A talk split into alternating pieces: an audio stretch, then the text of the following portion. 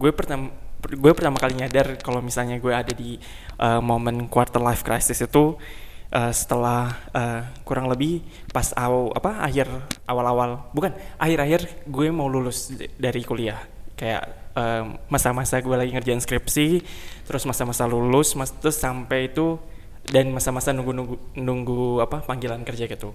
Soalnya pada saat itu gue nyadar uh, karena bapak gue uh, uh, apa? Uh, pada saat masa gue lagi ngerjain skripsi gitu pada saat mau sidang itu gua, bapak gue kena stroke dan setelah itu kayak gue baru kayak ada wake up call gitu kalau misalnya oh oke okay, kalau misalnya gue udah punya responsibility yang lebih besar kalau misalnya gue bakal jadi uh, apa tulang punggung keluarga dan tapi mungkin pada saat itu gue merasa kayak gue belum siap terus jadi kayak gue ngerasa uh, burnout segala macam gitu. Dulu gue cita-cita untuk mendalami jalan jurnalisme sampai akhir hayat. Tapi setelah menjalani entah kenapa ngerasa hmm, kayaknya sempat sempat kerasa kayaknya nggak sampai akhir hayat juga deh. Jadi lagi bingung jalan apa yang harus gue tempuh sekarang sampai akhir hayat nanti. Hmm, sempat kepikir beberapa pilihan yang agak ekstrim tapi kayaknya belum bisa dipilih dalam rang eh, dengan alasan kita butuh hidup juga kan. Jadi begitulah. Masih agak bingung dan galau. Gue sekarang usia 27 tahun dan sejak masuk umur 20 sampai sekarang itu kayak hidup naik turun naik turun naik turun.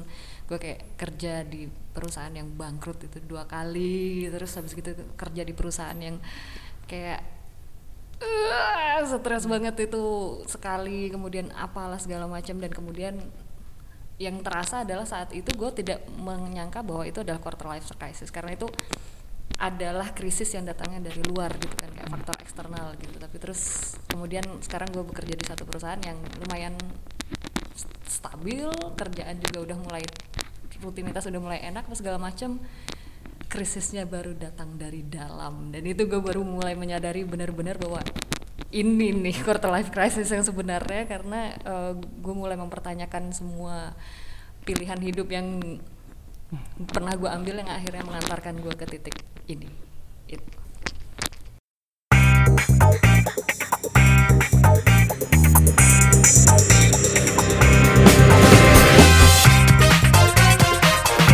Podcast What Millennial Say.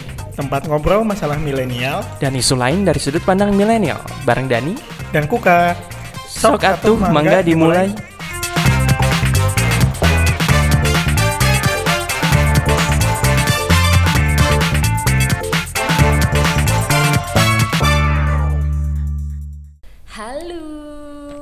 kaget, ini masih podcast yang sama yaitu uh, milik dua kesay dua kesayangan kita Kuka dan Dani What Millennials Says. Tetapi kali ini uh, saya sebagai bintang tamu uh, memecahkan solusi karena mereka berdua nggak ada yang mau opening. jadi ya udah kalau gitu bintang tamunya aja yang opening. Iya begitu. Ya, Thank you Vela. kalau mau sekalian take over juga nggak apa-apa sih. Oke. Okay. oh jadi lo udah ngerasa nggak mau melanjutkan project ini sama gue gitu jadinya. tuh kan, tuh kan berantem lagi kan. gue sedang merasakan gue life crisis dan terutama soal podcast ini. Oke, okay. siap-siap maaf maaf. Oke, okay, nah jadi untuk melanjutkan opening tadi ya kenalin gue Vela gue adalah gue atau aku atau saya? Apa boleh ya? yang nyaman ya aja. Uh, gue adalah seorang jurnalis usia 27 tahun dan Ih, kali ini tim 27 sama oh. kayak gue. Dua terus gue paling kecil loh bisa. Ya, nggak jadi deh. Dan kali ini episode kali ini kita akan ngobrolin tentang quarter life crisis. Adalah sebuah krisis yang dialami krisis mental ya lebih ke mental yang dialami oleh orang-orang yang baru menginjak 20 usia 20 tahun sampai ya pokoknya dalam dekade itulah ya dari 20 yeah. sampai 29 tahun gitu. Nah, jadi ini gimana? Bintang tamunya yang nanya juga atau gimana? Iya, iya. kita kita kita mulai. Lu kan eh, kita bingung mau mulainya jadi gimana coba? Kayaknya mereka berdua sama-sama memendam rasa yang dicurahkan. Atau mungkin gitu. uh, Vela ada pertanyaan buat Kuka gitu yang tentang tentang tema yang mau kita jadi, usung hari ini. Ini ada yang menarik. jadi sebenarnya ketika ini 27 Club ini ya, Vela dan Dani ini merasa kayak oh, udah banyak nih mau diceritain. Kemudian datanglah seorang Kuka, gue nggak pernah quarter life crisis. Iya. hidup gue Sebelum kita mulai quarter life crisis sendiri, kita tanya nih Kuka. Heeh. Kenapa bisa mengklaim diri, Iya. memproklamirkan Padahal lo di Twitter juga banyak nge-retweet retweet tweet-tweet galau akhir-akhir ini. Ayo. Sial ketahuan, bener juga. Em, Sebenarnya gue berkata kalau hidup gue sejahtera dan bahagia itu supaya gue terhindar dari openingnya dan yang tadi aja sih. atau lo kayak yang fake it till you make it gitu kayak yang "Ah, bodo amat gitu. nggak juga sih maksudnya em, apa namanya? I- ini gue beneran kayak gue jadi bintang tamu Ya gitu ya? udah, Iya, cerita. apa ya? Hmm, hmm, eh, susah banget. Jangan nangis dong. panas ya. Eh apa namanya? Ya maksudnya kan eh, secara biologis gue baru masuk eh, usia 25 tahun. Eh walaupun sebenarnya krisis di dalam diri itu kayak eh, apa namanya udah gue rasakan dari beberapa tahun sebelumnya sih. Terutama setelah eh, gue lulus kuliah. Gue lulus kuliah tuh tiga tahun yang lalu ya. Iya kan? 2016. 2016 tiga Ya. tahun yang lalu berarti. Terus sempet ngerasa em, bingung like what's next? Gue mesti bawa diri gue ke mana gitu. Apakah eh, ngejar mimpi seperti yang gue impikan dari zaman SMA soalnya mimpi gue yang kayak betul-betul solid tuh baru SMA gitu kebentuknya Lo pengen jadi Power Ranger saya. iya tapi itu TK terus kayak kayak nggak mungkin deh jadi Power Ranger deh Jadi juragan sawit ya. gue belum tahu sawit sama sekali pas zaman SMA Atau lo mau jadi anak sultan? Eh nggak bisa ya bisa. Menantu usah dipikirin Iya, pak. bener juga ya. Ikutan. Terus eh, ya udah sih gitu. Ah, Jadi oke. pas setelah kuliah, setelah keluar dari sekolah, itu kan masuk sekolah yang beneran sekolah kehidupan. Uh, eh, University of Life. oh, iya. Terus bingung. Anjir, mencari cinta sejati ya. itu tin- Tinder ya? No, bukan. gue gak cuma nggak cuma soal cinta aja sih maksudnya kayak anjir diri gue ya gue udah nggak udah nggak ada safety nets kan gitu kalau udah Ah, udah iya benar itu benar. udah nggak di sekolah tuh udah nggak ada safety nets terus Gak punya om ya? Hey, Saya mau dong punya om kayak gitu. saya punya tante alhamdulillah halo tante ya tante betulan gitu. jadi begitulah kurang lebih see. jadi nggak sejah nggak nggak semulus yang gue elu-elukan juga Iya, gitu iya, iya, iya. Jadi Ada kayak yang banyak- dijalanin ya, oh, ya itu bagian dari hidup aja, tapi bukan kayak yang krisis yang gimana gitu Iya. ya. See, I see. Nah, Tapi baru kayak- kerasa krisis belakangan ini sih kayak gimana ya Nah, rasanya sedang, tuh sedang eh, ini mm-mm. sekarang. Uh. kayak gimana ya Ken- kenapa kita gue masih definisikan dulu kenapa kenapa kita sebut krisis soalnya eh Karena Ah, gua jadi kayak ada momen-momen mungkin ada momen-momen tertentu, maksudnya ada momen tertentu di di saat ini itu kayak we don't know what to do Iya. with our life gitu. Kayak mungkin kita kehilangan meaningnya gitu ya. or kayak you know start compa- comparing apa sama apa achievement sama orang yang sama orang lain gitu. Hmm. Dan itu yang bikin jadi kayak aduh gue gimana ya? Gue mau ngapain ya? Kok hidup gue gini-gini banget atau hidup gue kok gini-gini aja gitu. Iya sih. Itu sih. Dan itu serem sih. Dan apalagi lo sempet nyung- nyinggung tadi tentang eh, nggak ada safety net itu. Iya. Dan bener banget kan. Maksudnya kita setelah kuliah ki- kita mau rely ya mungkin kita masih bisa rely sama orang tua tapi kayak we only have ourselves gitu loh kayak ya ya, ya ujung-ujungnya kita juga kan yang ngambil keputusan besar dalam kehidupan kita itu gitu Tuh, nggak ada yang lagi kayak ah gue mau ngambil nyoba ini karena gue mau ikut temen istilahnya Iya, gitu betul. Gitu resikonya tuh kayak eh serem banget Bener sih. Iya, Gitu. iya. Kalau gue sendiri sih memang eh, gimana ya ketika gue merantau kan. Jadi Hmm. keluarga tuh jauh. Anak daerah sama Anak kayak aku. daerah gitu. Jadi gue merantau di usia 18 tahun. oh my god di saat itu tuh udah udah udah mulai terasa bahwa ya gue mengambil keputusan tuh untuk diri gue sendiri udah mulai Hmm. kayak ngatur hidup sendiri apa segala macam tapi kayak ya udah itu memang bagian dari hidup aja nggak masalah gitu. Mm.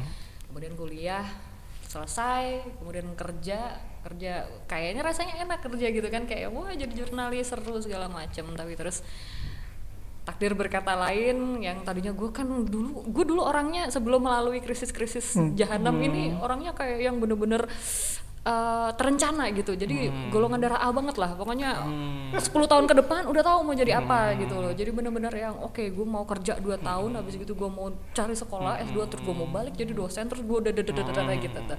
terus gue ditampar sama alam semesta ya kan? Terus itu sakit banget sih pasti Hmm, Sakit. kata kata alam semesta "Haha, siapa lu ngatur-ngatur gua? Ta gitu. Terus akhirnya ya sudah lah gua jatuh bangun secara karir secara finansial kemudian secara ya asmara juga gitu jadi bener-bener yang tercabik-cabik gitu lah maksudnya kayak misalnya lu ke hutan gitu kan dengan baju yang masih utuh tapi lolos dari keluar dari hutan udah compang camping compang camping ya kan baju acak-acakan. udah acak-acakan muka hati udah juga comel-comel. acak-acakan kadang kau gimana dong ini kayaknya ada yang pengen dikeluarkan ya ya. nanti ya habis rekaman ini ya tapi yang yang yang ha- harus disyukuri selalu adalah eh, gimana ya eh, ketika mengalami semua itu tuh yang dipikirin di kepala adalah gimana caranya untuk mengembalikan apa ya, kalau orang Jawa bilangnya suwung bukan suwung siapa kayaknya zennya lah Hmm, gitu jadi gitu. gimana untuk kembali ke netralin hidup gitu loh setelah ke equilibrium ke titik Betul. eh, apa namanya titik ekuator satu Iya, ya, iya, iya. jahat banget loh. Sampai tahu jadi selalu naik turun naik turun tuh kayak berusaha entah itu sedang di bawah atau sedang di atas dicari tengahnya gitu loh. Jadi supaya untuk ngenakin diri sendiri aja Iya, sih iya, sebenarnya iya, gitu iya. loh.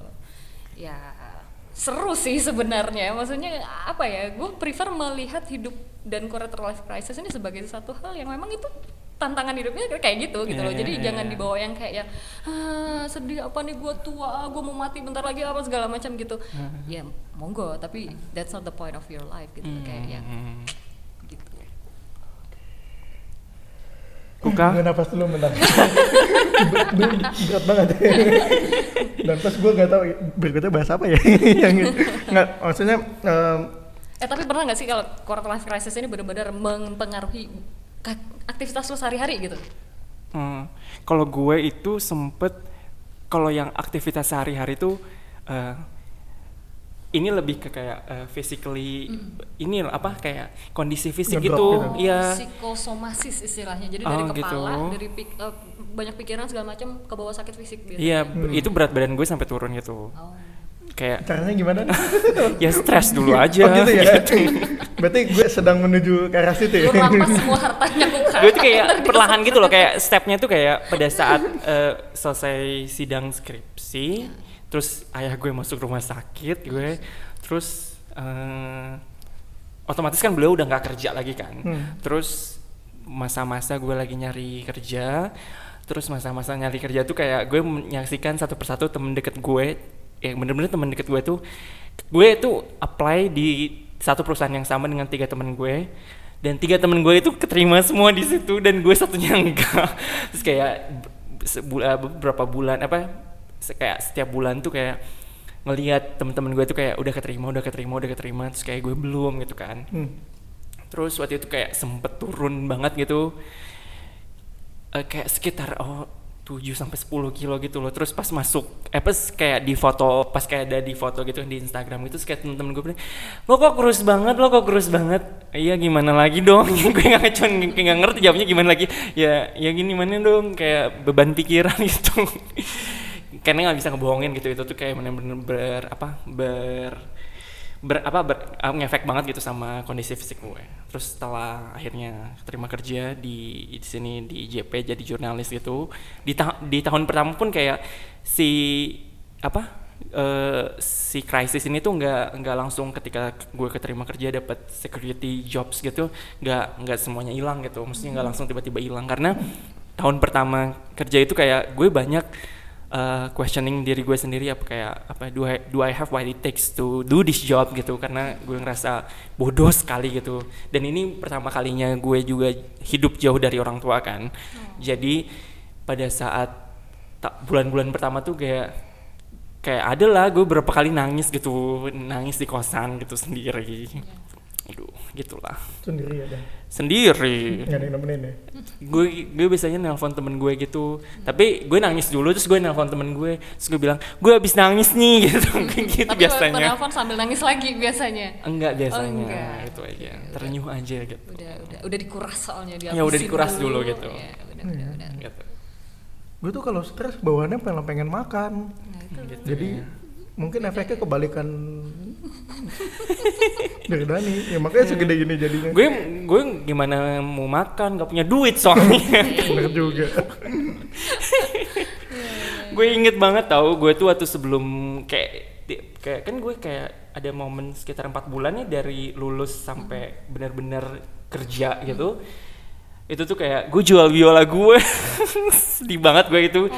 Karena gue kan lagi belajar main biola gitu terus gue jual biola gue karena kan kayak gimana sih kayak udah malu minta sama orang tua gitu loh. Terus eh, ya jadi gue sem- gue lebih banyak menghabiskan eh, apa waktu-waktu gue tuh sehari-hari di kosan temen gue. Karena di situ ada wifi gratis. Gue jadi bisa apply pekerjaan dan ikut tes pekerjaan di mana saja. Dan juga nggak enak kan kalau misalnya apa menghindari tatapan orang tua yang apa lo kapan sih dapat Eh, nyinyir gitu maksudnya mereka tuh sebenarnya kasihan Betul, juga betul. kan ke anaknya belum dapat kerjaan gitu Kepikiran sebenarnya juga gitu loh. Iya, Cuman gitu.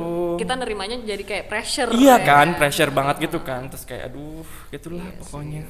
Makanya itu It- sampai. itu sih sebenarnya yang apa ya cukup membukakan mata juga gitu ya menyadarkan bahwa sebenarnya arti penting keluarga Hmm. itu luar biasa ya maksudnya gue mungkin bisa mengatakan gue cukup privilege karena orang tua gue nggak pernah ngepres Hmm, apa pun iya, gitu iya, baik iya, dalam iya, karir iya. pernikahan apa segala Hmm. macem gitu terus ya lingkungan juga gue cenderung bodo amat sama lingkungan Iya, kayak iya, gitu iya. loh jadi kayak bener-bener pressure-nya tuh kalaupun ada itu gue usahakan itu emang datangnya dari dalam gitu loh jadi bukan dari luar karena Hmm. eh, apa ya kalau misalnya memang kita berubahnya itu karena faktor eksternal itu kan kecenderungannya ya nanti kalau misalnya udah nggak ada pressure itu ya udah kita Hmm, udah hmm, bodo amat hmm, lagi gitu. hmm, kan. hmm, kecuali emang itu drive yang dari dalam Hmm, gitu loh. Tapi balik lagi tentang keluarga tadi sih itu emang gimana ya? Emang kita, kita kayak hubungan anak sama orang tua itu kan beda-beda. Mhm. Gue mungkin masih cukup beruntung bisa kayak nelfon nyokap terus curhat gitu kayak yang wah ini ya mana segala macam gitu tanpa And I don't do that in my family gitu. Nah, exactly itu dia Nah, beda-bedanya Jadi di nggak ada apa istilahnya uh, less support gitu ya. le- apa Eh, iya gitu karena karena kebiasaan dari kecilnya tuh kayak we don't say ya kayak we don't say I love you to each other gitu. nggak nggak I- i- terbuka. kayak it's really hard to express apa ya bukan our gratitude tapi kayak rasa sayang gitu secara verbal ataupun itu jadi gue kalau misalnya nelpon sama nyokap gue nyokap gue tuh selalu menanyakan eh, gue udah makan atau belum eh, cuaca di Jakarta itu gimana dan eh Ada eh, berita apa hari ini gitu. enggak cuaca itu gimana udah makan apa belum sama ngingetin jangan lupa banyak minum air putih itu aja terus kayak pertanyaannya tuh itu itu aja jadi kayak cuman telepon tuh semenit dua menit tiga menit gitu terus udah gitu Ya. terus habis itu nangis gue atau awal-awal ya atau awal-awal atau awal setelah itu Kalau gue sejam biasanya. nah gue tuh Nah, nggak itu nggak dia. bisa yang nelpon sampai lama gitu loh karena nggak ada maksudnya kayak nggak ada tradisi curhat gitu Betul, di betul, betul. keluarga gue dan Tapi, itu yang mungkin eh. Gue sedikit sesali gitu ya Iya. karena kan jadi jadi ya gimana ya jadi jadi berefek ke Iya. ya gitulah self esteem apa Iya, segala macam gitu. gitu. Tapi kalau misalnya digaris bawahi lagi arti dari keluarga sendiri mungkin lebih ke temen ngobrol, ya nggak sih? Mhm. Karena kadang temen ngobrol itu yang benar-benar bisa membuat kita tetap waras lagi gitu loh. Mhm. Dan emang susah nyari teman ngobrol yang nggak judgmental, Mhm. ya kan? Yang trusted. Mhm. Jadi kalau kita ngobrol itu bukan untuk dia omongin balik nanti Iya, setelahnya iya, kayak iya, gitu tuh iya. susah banget itu juga petualangan quarter life crisis ya jadi itu benar-benar momen di mana kita mulai mencocokkan frekuensi dengan circle-circle Iya, kita iya, dan iya. ngebuang yang nggak penting gitu ya nggak sih Mm-mm. ya. soalnya kan maksudnya ya kita kan ngobrol dengan teman-teman sebaya kita kan Mm-hmm. terus eh, dan mereka pun having the exact similar things gitu Iya. sama kita yang si crisis ini kan jadi kan biasanya ya kadang-kadang misalnya ada mungkin pertemanan-pertemanan di luar sana kalau misalnya satu orang curhat kalau tentang masalahnya terus eh, orang yang menimpalinya tuh juga malah eh, apa kayak pamer kalau masalahnya jauh lebih besar gitu kan. Maksudnya kayak ya j- jadi ujung-ujungnya juga nggak akan nggak akan ketemu nggak akan bisa saling menenangkan istilahnya gitu. Iya sih. Nah, gue tuh punya pengalaman apa namanya? Gue tahun lalu berarti ya dua tahun lalu apa dua tahun lalu? Dua tahun eh tahun lalu tahun lalu tuh gue eh, dapat info kan soal apa namanya eh, layanan apa istilahnya layanan jiwa di Oh, puskesmas Puskesmas di Jakarta. Jakarta. itu. Nah waktu itu kayak lagi ngedrop banget gitu. Akhirnya gue memberanikan diri yaudah deh gue datang ke puskesmas. Karena ada yang ngedorong juga. Maksa sih sebenarnya. Terus eh, apa namanya ya udah di situ gue gue curhat gue coba eh, lepasin unek-unek gue gitu ya istilahnya. Eh, terus di di hampir di ujung sesi itu dia bilang eh, ya memang kalau misalnya eh, dia kan psikolog kan. Oh, psikolog UI kalau nggak salah. Eh, kalau kalau ada kesa apa namanya kalau ada unek-unek gitu ya eh, baiknya adalah langsung cari support gitu. Maksudnya cari orang atau pihak-pihak yang bisa men, eh, mensupport kita gitu. Either eh, keluarga eh, temen eh, atau ya udah kalau misalnya memang lu nggak enak gitu karena misalnya sama keluarga nanti jadi diomongin balik eh, atau sa- apa sama teman jadinya banding-bandingan eh, beban hidup gitu. ya udah lu ke apa namanya tenaga profesional aja gitu. Gitu sih. Jadi memang eh, rasanya yang yang penting untuk dimiliki kadang, di kadang sadar gak sih temen tuh kalau misalnya nanya lu kenapa? Itu satu dia kepo doang Iya. kedua dia menggali informasi buat bahan gosip gitu loh. Yes. jadi kayak yang itu harus bener-bener difilter kayak gitu-gitu. Tapi sebenarnya ini ya pak em, kalau misalnya percaya Tuhan juga ya sebenarnya curhat sama Tuhan itu juga bisa. Karena Ya, Tuhan gak judgmental. Kita ngomong aja terserah gitu kan kayak tanpa kita memprotes ya maksudnya kenapa gue gini Tuhan? Kenapa gue gini? Maksudnya ya udah cerita aja yang penting dikeluarin gitu loh dari Betul. sini nih dari itu Dar- dikeluarin daripada daripada dibiarin Iya, numpuk terus kemudian gitu, meledak bener. di Heeh. suatu saat yang nggak kita kira kan Hmm. lebih bahaya sebenarnya kayak Iya, bener. kata orang gue kalau diinget-inget pernah pada satu momen ini kayak kayaknya setahun lalu deh setahunan ketika bener-bener hampir hampir Hmm. ke psikolog juga gitu loh tetapi alhamdulillah ya gue punya temen yang kalau stres itu sampai dia ke baca tarot baca rajah tangan kayak gitu gitu loh Hmm. dan itu nggak nggak murah gitu loh kayak ratusan Hmm. ribu juga untuk bikin janji sama Hmm. mereka terus ke psikolog juga apa segala macam gitu gue gimana ya bukan bukannya meremehkan hal-hal seperti itu tetapi Hmm. gue selalu berusaha untuk mengandalkan diri gue sendiri masa sih Hmm. gue nggak bisa nggak bisa ini gitu loh. Maksudnya gue masih meyakini di dalam diri gue ini ada satu yang bisa gue jadiin pegangan gitu loh. Jadi Hmm. nggak nggak nggak nggak ini. Sampai ya itu sempet kayak Dani juga yang psikosomasis juga yang bener-bener sampai sakit di badan pegel-pegel apa segala macam gitu pusing di sini kayak kolesterol tiap hari kayak ketempelan tuyul gitu kan di punggung gitu tapi terus habis gitu ketempelan tuyul tapi nggak kayak kaya ya ya kan tuyul nempel nggak cuma nyari duit kayak yang gelisah gitu kan Iya. nggak apa nggak nggak bisa pernah tenang sampai akhirnya gue bisa bener-bener mengimani kalimatnya Sujiwo Tejo kalau pernah baca tuh? Meragukan mempertanyakan besok bisa makan apa enggak aja itu berarti udah meragukan Tuhan gitu loh. Jadi gue merasa kayak yang damn bener juga. Maksudnya hidup gue sampai gue mati itu udah ada yang nulis gitu loh, udah udah dirancang sama Udah yang dijamin gitu ya. sama tangan-tangan tak terlihat ini gitu loh. Yang gue butuhkan hanyalah ya gue berdiri lagi. Apa pun yang terjadi kalau misalnya Tuhan bilang gue masih ada tugas di muka bumi ini ya gue harus bermanfaat buat orang. Jangan sampai gue nggak berguna aja gitu loh. Jadi perkara gue besok bisa makan apa enggak ya udah.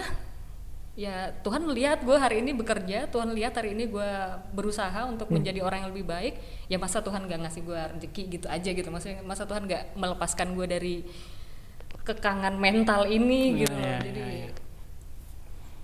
Jadi kalau misalnya gue gue malam ini ngegalau ya anjir besok gue liputan apa? Gitu, kayaknya itu sih bagian dari Maaf ya ini ya, Tuhan. bagian dari sehari-hari. Tapi ya maksudnya hal itu juga yang membuat gue tiap kali menghadapi masalah misalnya kayak yang tuntutan bener-bener kepres banget gitu tuh selalu yang ada di kepala gue ini ntar malam gue tidur juga selesai gitu loh.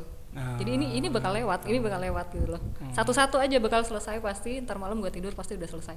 Artinya gue akan bisa tidur dengan status semua ini sudah terlewati gitu loh. Hmm. itu aja sebenarnya udah memberi ketenangan gitu kan kayak yang oke jalanin aja gitu loh. Jadi kalau misalnya dibilang fake it till you make it bukan fake it juga tapi lebih kayak hang on aja Nah, hang on ini bakal selesai gitu. Kalau kata Holly Cahya, faith till you make it. faith, Faith. till you make it. Iya. Itu juga sih.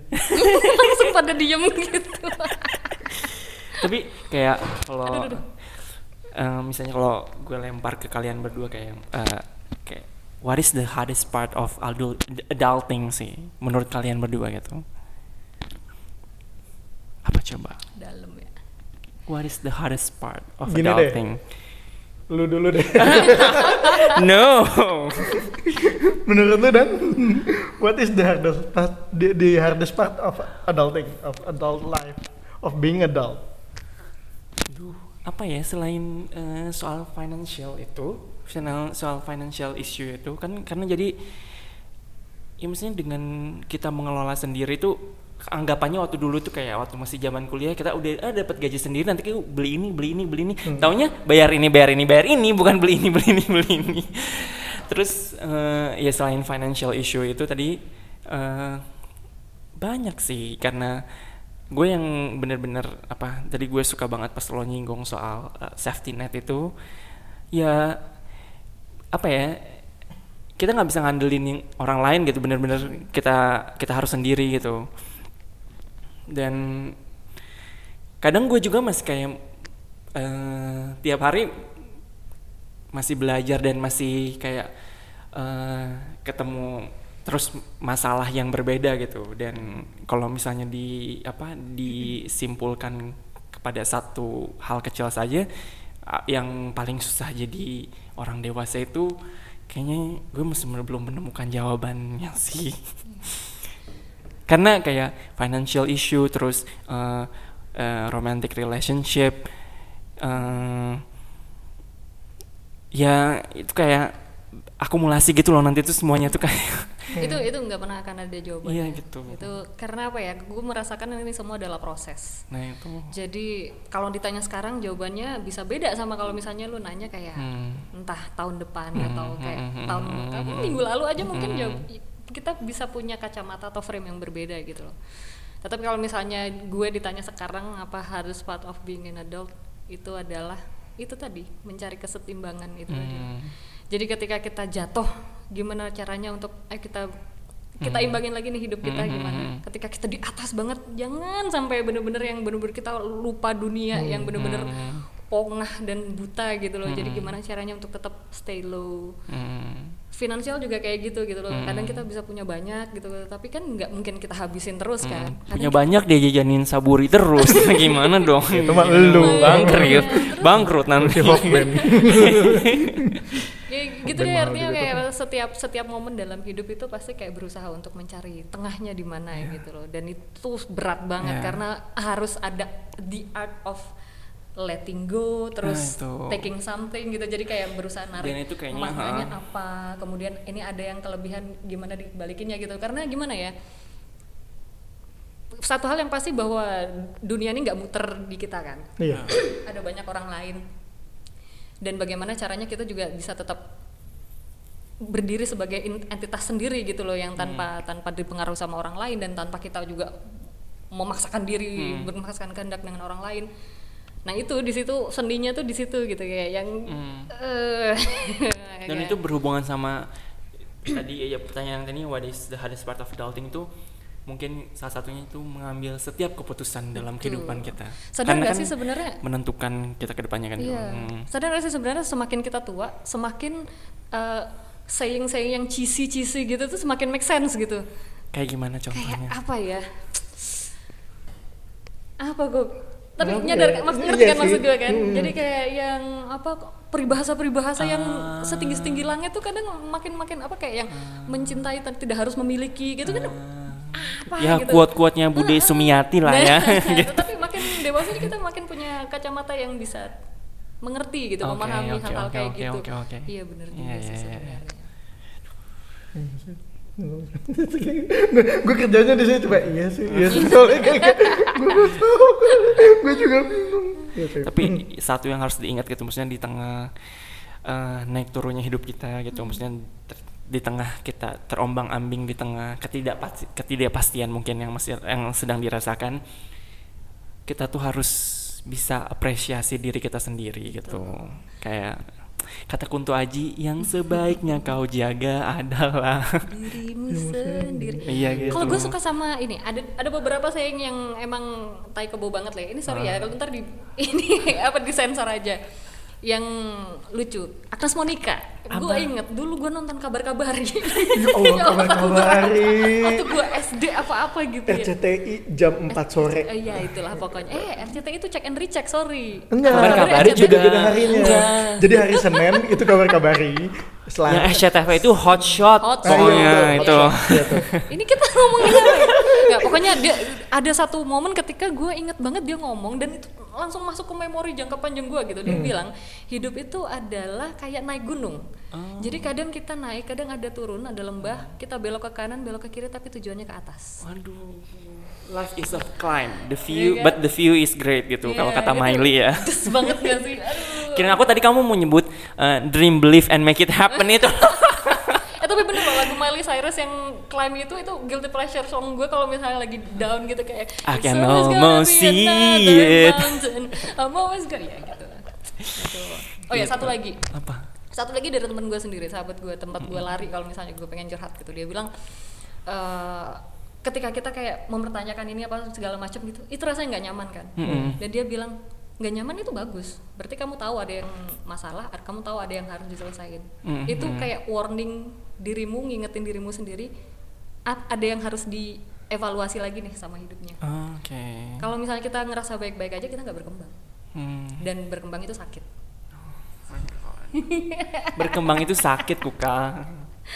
Gue udah gak bisa ngomong apa-apa lagi ini. eh gue- gue kan baru ngikutin apa Tapi- baru ngikutin ini baru ngikutin Grey's Anatomy ya terus pokoknya kalau nggak salah di season satunya itu di salah satu episode di naratornya itu narator openingnya itu bilang kalau misalnya ya adulting itu banyak menghadapi banyak masalah gitu. Tapi ada satu yang eh, tidak bisa dirasakan oleh eh, waktu kita masih anak kecil gitu dan pada saat menghadapi masalah dan pada saat kita lagi udah dewasa dan kita menghadapi masalah gitu kita bisa pelarian ke mana? Ke seks. Hey. Ada pleasure tersendiri gitu kak Enggak sih, jangan diikutin ya Iya. Self sex pokoknya harus semuanya Safe. Kalau mau ya nggak apa-apa yang Iya, aman. kan your body kan, Betul, your betul, body is betul. your right gitu kan Jadi sebenarnya gini, kalau misalnya ngomongin quarter life crisis ini orang kan itu prosesnya beda-beda. Mm-mm. Dengan pengalaman hidup mereka masing-masing itu pasti ya, membentuk orang dengan cara yang berbeda-beda. Mhm. Eh, cara mereka untuk me- zona aman mereka tuh kan beda-beda. Ada yang zona amannya adalah dengan ngaji misalnya, atau dengan sholat tahajud. Ada yang zona amannya ng- ngobrol sama keluarga, ke pacar. Ada yang dengan seks nggak masalah. Iya. Saya Sepanjang- cari gadun sih kak Tapi nggak dapet dapet gimana dong Sepanjang Lu kayak kemarin bilang dapet banyak. Enggak, nggak dapet Oh enggak ya, ya ada nggak sih Tinder buat cari gadun gitu? Eh, Eh ada gak ya? Cuma nanya aja sih sebenarnya kalau dia kan lucu tuh. Tapi ya itu artinya Iya, iya, adalah iya. uh, you know best for yourself. Iya gitu. Setiap Hmm. orang tuh tahu sebenarnya dia harus tahu ya dia mau apa. Iya, Maksudnya gitu. jadi jangan kayak yang ah mau begini mau begini. Itu berarti dia masih belum belajar dari Menemukan apa gitu. Heeh, gitu. Dan hidup itu bukan cuma krisis di quarter doang. Mm-mm. Itu akan selalu penuh dengan pertanyaan sampai usia kapan. Menurut iya, gue iya, iya, iya. Nanti udah habis quarter life crisis, di umur 30 juga crisis lagi. Iya, katanya juga 40 juga kan. Iya, midlife Nggak crisis kan kalau nggak salah gitu kan. lo buka polling gitu kan di Instagram terus kayak banyak kan yang apa curhatan-curhatan yang masuk itu kalau misalnya yang ke gue tuh apa eh, ra- ra- apa kebanyakan tuh kayak berkisar kayak duh gue udah disuruh apa disuruh nikah sama keluarga gitu terus kayak ada juga eh, salah satu yang curhat tuh bilang kalau misalnya eh, rasa kalau misalnya kita tuh selalu mempertanyakan kita tuh udah melakukan yang terbaik apa belum Iya. gitu itu tuh kayak aduh feeling of never Heeh, being gitu iya ya ya. gitu Hmm. karena kan apalagi di era sekarang ketika ya di era sosial media terus semua achievement bisa di showcase di mana aja itu kan dia. kita jadi apa membandingkan ya Iya. mau nggak mak bukan mau nggak sebenarnya susah kan kalau nggak mau kayak kayak misalnya ada orang deh yang posting misalnya, duh gue baru dapat beasiswa ini kan, terus kayak kita masa-masa kita yang lagi misalnya pengen sekolah lagi terus kayak, duh kok kita nggak dapet dapet, apa yang nah, salah itu dengan dia. kita Gua jujur gitu sebenarnya kan? uninstall Instagram ini sorry jadi panjang ya. Gue uninstall Instagram salah satunya karena itu. Gue Hmm. melindungi diri gue sendiri. Satu melindungi diri gue sendiri dari paparan hal-hal Hmm. kayak gitu yang membuat gue merasa rendah, merasa kecil. Sama gue melindungi diri gue sendiri untuk sombong. Hmm. Ya kan, pasti ada dorongan kita kalau misalnya dapat apa, kita mengalami apa di foto di upload gitu. Nah itu itu adalah sebenarnya cara gue untuk menyeimbangkan gitu bahwa gue lagi seneng tapi gue kayak orang nggak perlu tahu sebenarnya gue seneng gitu. Perasaan seneng itu kan yang ngalamin gue sendiri. Pun kalau sedih, kalau sedih kayak orang upload galau apa segala macam kayak dia pengen orang tahu dia sedih padahal orang tahu dia sedih juga buat apa gitu Bener sih. tidak mengurangi perasaan sedihnya dia kan Betul-betul. Nah itu yang sebenarnya kayak gue tidak menyarankan orang untuk uninstall Instagram massal ya. Ntar orang-orang influencer tuh duitnya dari mana? Tapi kalau cara gue salah satunya kayak. We are basically just attention whore sih semuanya. We are a whore. We are all in our own way. Eh, honorable mentions eh, since Dani tadi eh, nyebutin soal eh, ini bukan polling juga sih. Ini Maksudnya netizen ya, pertanyaan Uh, netizen. bu, buka sesi curhat. Ya, bu buka sesi curhat di Instagram. Ada beberapa teman yang bilang soal quarter life crisis ini kayak eh, apa namanya? Ada yang bingung mau kerja jadi apa, mau berdampak apa selama hidup gitu. Terus ada lagi yang bilang eh, quarter life crisis gerbang awal dari depresi, nggak tahu mau ke mana, tapi nggak mau di sini aja. Nggak tahu mau ke mana tapi nggak mau di sini aja. Itu kayaknya emang uh, masih takut mengambil keputusan selanjutnya gitu itu maksudnya dalam itu juga gitu. butuh seni lain untuk bisa membaca tanda-tanda dari alam semesta gitu loh. Kadang Allah itu sebenarnya ngasih ya entahlah tergantung orang-orang ini percayanya apa? Percayanya Tuhan atau alam semesta atau apa? Atau sains atau segala macam? Hmm.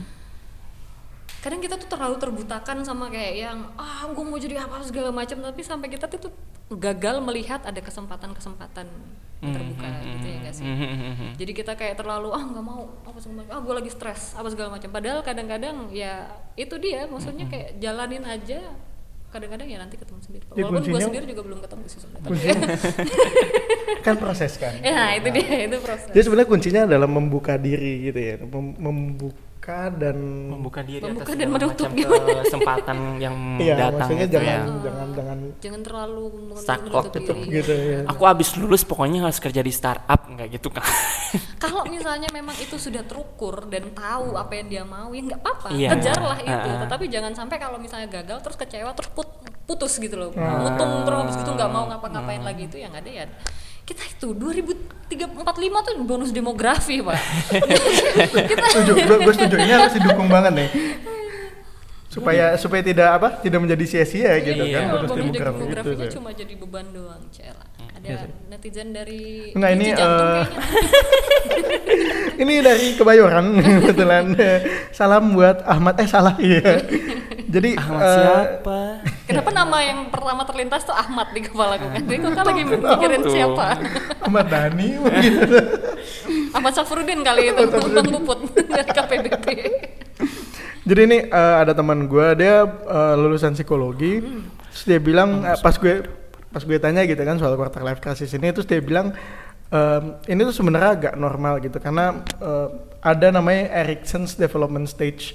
Eh, dia bilang antara umur 20 sampai 30-an itu tuh eh, semacam apa pertentangan antara yang namanya intimacy dan isolation. Gue nggak bisa jelasin itu apa, tapi Nggak ka- apa-apa, ini katanya itu- satu-satunya yang informatif dari tadi kita ngobrol, ini paling informatif.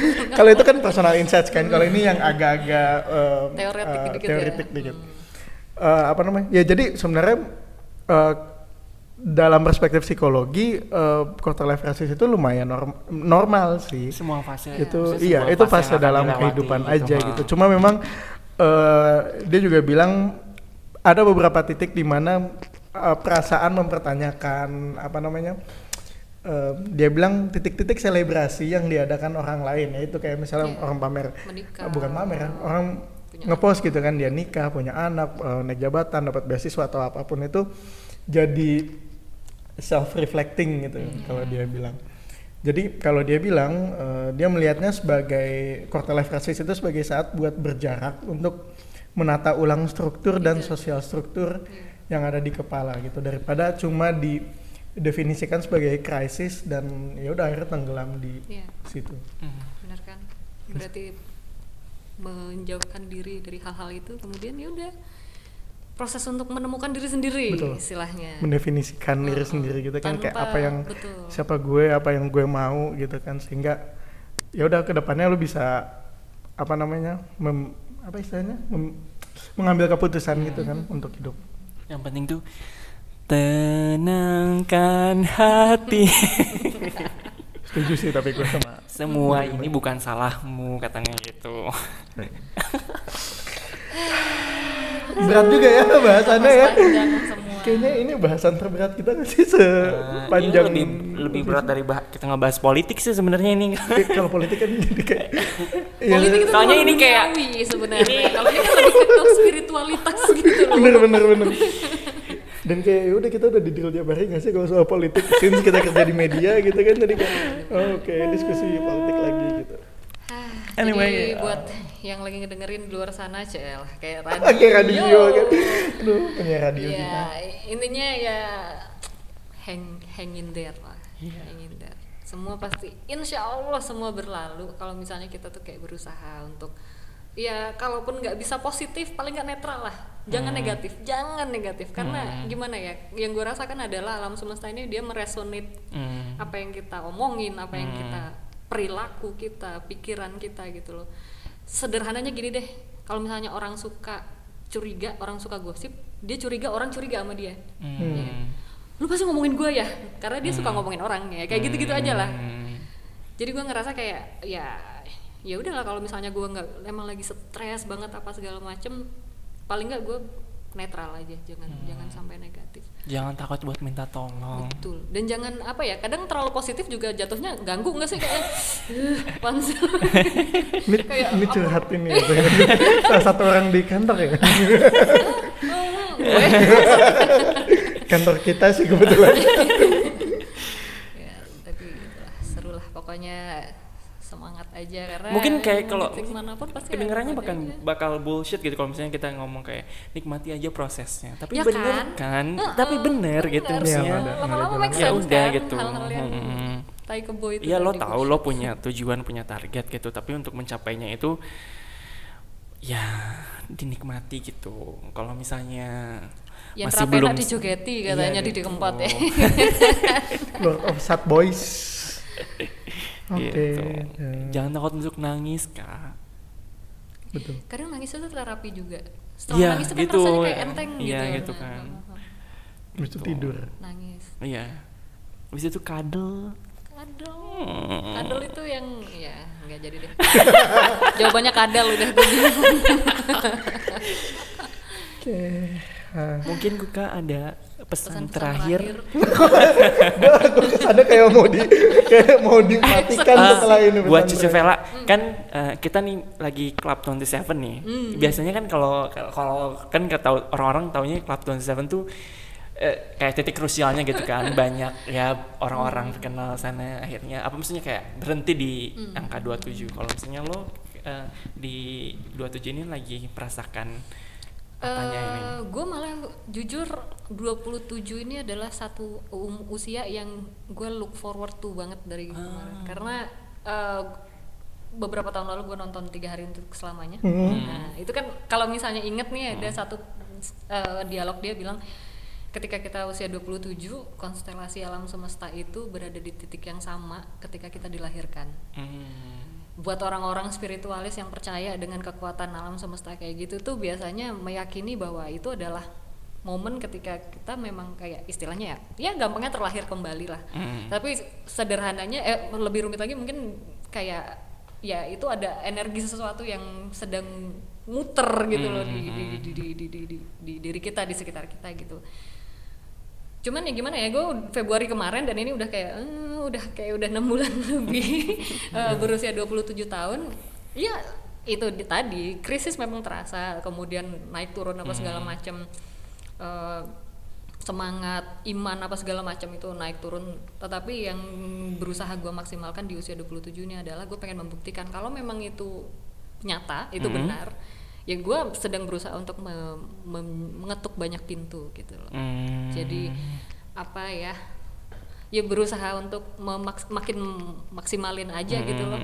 karena gue pikir mungkin sebenarnya nggak harus di usia 27 tetapi di usia berapapun kita ya memang harusnya seperti itu gitu. setidaknya kalau misalnya pun kita tidak bisa jadi orang yang kaya raya apa segala macam minimal kita bisa bahagia dan bermanfaat buat orang lain. Itu udah kayak lebih dari cukup. Itu udah blessing banget dari Tuhan bahwa kita ditaruh di bumi itu ada manfaatnya lah minimal buat circle kita yang terdekat kah atau segala macam kalau nggak bisa yang jadi orang besar sukses kaya raya segala macam kayak gitu That's one of my prayers sih itu. Betul. Itu Supaya yang benar-benar diutarakan sehari-hari. jadi kodok ya kan. jadi kita langsung naik moksa gitu ke surga. jadi kita nggak perlu turun lagi ke bumi. Jadi di kehidupan selanjutnya aku jadi apa ya? Gue jadi sawit sih kayaknya. Jadi pohon kelapa Lu sawit. jadi orang hutan kali. Oh bener, emang itu juga. Itu ditembakin. Ini Eh, nauzubillah min nauzubillah. dzalik. Oke, kayaknya kalau kita lanjut lagi, eh, Vela akan mengeluarkan semakin banyak kata-kata mutiara sehingga Hey. gue bingung bikin promo teasernya gimana nanti. Bingung dipilihnya ya. Iya, iya. ini kayak bagus, eh yang ini bagus, yang ini juga bagus gitu. Jadi, jadi mungkin kita akhiri dulu diskusi kita pada saat ini malam sih. Oke, Iya. Mungkin pada ada episode ini. tentang krisis selanjutnya ya. Hmm, Mungkin. part two gitu ya. Iya. Tuh. Thanks for having me by the way. Oh, we are Kayak- so happy. Apalagi gue merasa tercerahkan Wow, sekali. jadi kayak Suaranya renyah gitu. banget. Iya lah itu mem- kayak kayak, kayak ngobrol-ngobrol gini tuh kan bener kayak self reflecting juga Betul, kan betul. kayak oke gue tuh udah gini gini gini ya gue tuh udah ngelakuin ini ini aja Iya. tanpa sadar gitu kita ada di posisi sekarang serem aku pengen punya gadun aja emang punya gadun masalah selesai enggak Masalah lainnya yang lebih Iya. besar. Jadi kamu ditampar sama istri. iya dilabrak nanti gimana dong Jeng jeng jeng zoom in zoom out gitu. Night on night. Oke, eh, Ini perlu closingnya gue juga nih. kita Mbak Vela aja. Vela mau nyanyi mungkin closingnya Em, eh, baiklah lagu ini saya persembahkan loh. Nyanyi beneran. Si apa siapa? dong Lu mau closing nggak? ada ada quote quote gitu nggak sih gue belum nyari quote quote apa ya Catchphrase kalian gitu ya, nendang gitu tiap kali closing. Iya ya nih, udah kita dan tutupnya besok subuh aja gimana? Iya udah deh. Yaudah, gitu. Thank you teman-teman udah dengerin. Thank you juga Iya. dari Dan Kuka sudah ya aku seneng banget ada Vela di sini mau berbagi eh, secuil kisah kehidupannya secuil perfect- perspektifnya tentang isu yang kita angkat hari ini Terima kasih, terima kasih. Yang penting semoga di luar sana tetap semangat. ya tetap hidup. semangat Karena mau sesedih apa pun nanti akan sedih lagi. Jadi Iya, gitu. jangan lupa bahagia gitu. Iya, Karena gitu. ntar kalau udah sedih gitu kan ntar bahagia ntar bakal sedih lagi. Iya, tenang gitu. aja. Betul, betul, betul. Jangan dihabisin sekarang. Setuju, setuju, setuju. Dibagi rata sampai seumur hidup. yang sebaiknya kau jaga adalah dirimu sendiri pokoknya Oke deh. Terima kasih Mas Kunto. Baiklah, terima kasih. Gue take over aja deh. Terima kasih Vela sudah hadir di diskusi. Terima kasih Dan walaupun agak telat tadi. Iya pak ada rapat dulu sorry Jangan lupa untuk Like and eh, subscribe. Oh ini bukan vlog ya. bisa nggak ya like and subscribe? Bisa sih di Spotify, bisa like and Ah, I subscribe. Ya, gitu Belum bisa. masuk you bisa subscribe kan? Oh iya Bisa follow follow kalau Oh, di iya, follow. Spotify. Itu kayaknya obrolan di belakang kamera. Iya, iya, kamera. iya, nanti aja. Mikrofon. Oke, eh, sampai ketemu di episode podcast What Millennial Say berikutnya. Eh, biasa kita dadah aja sih. Oke. Oke, tuh dua tiga, Dadah. dadah. Bye.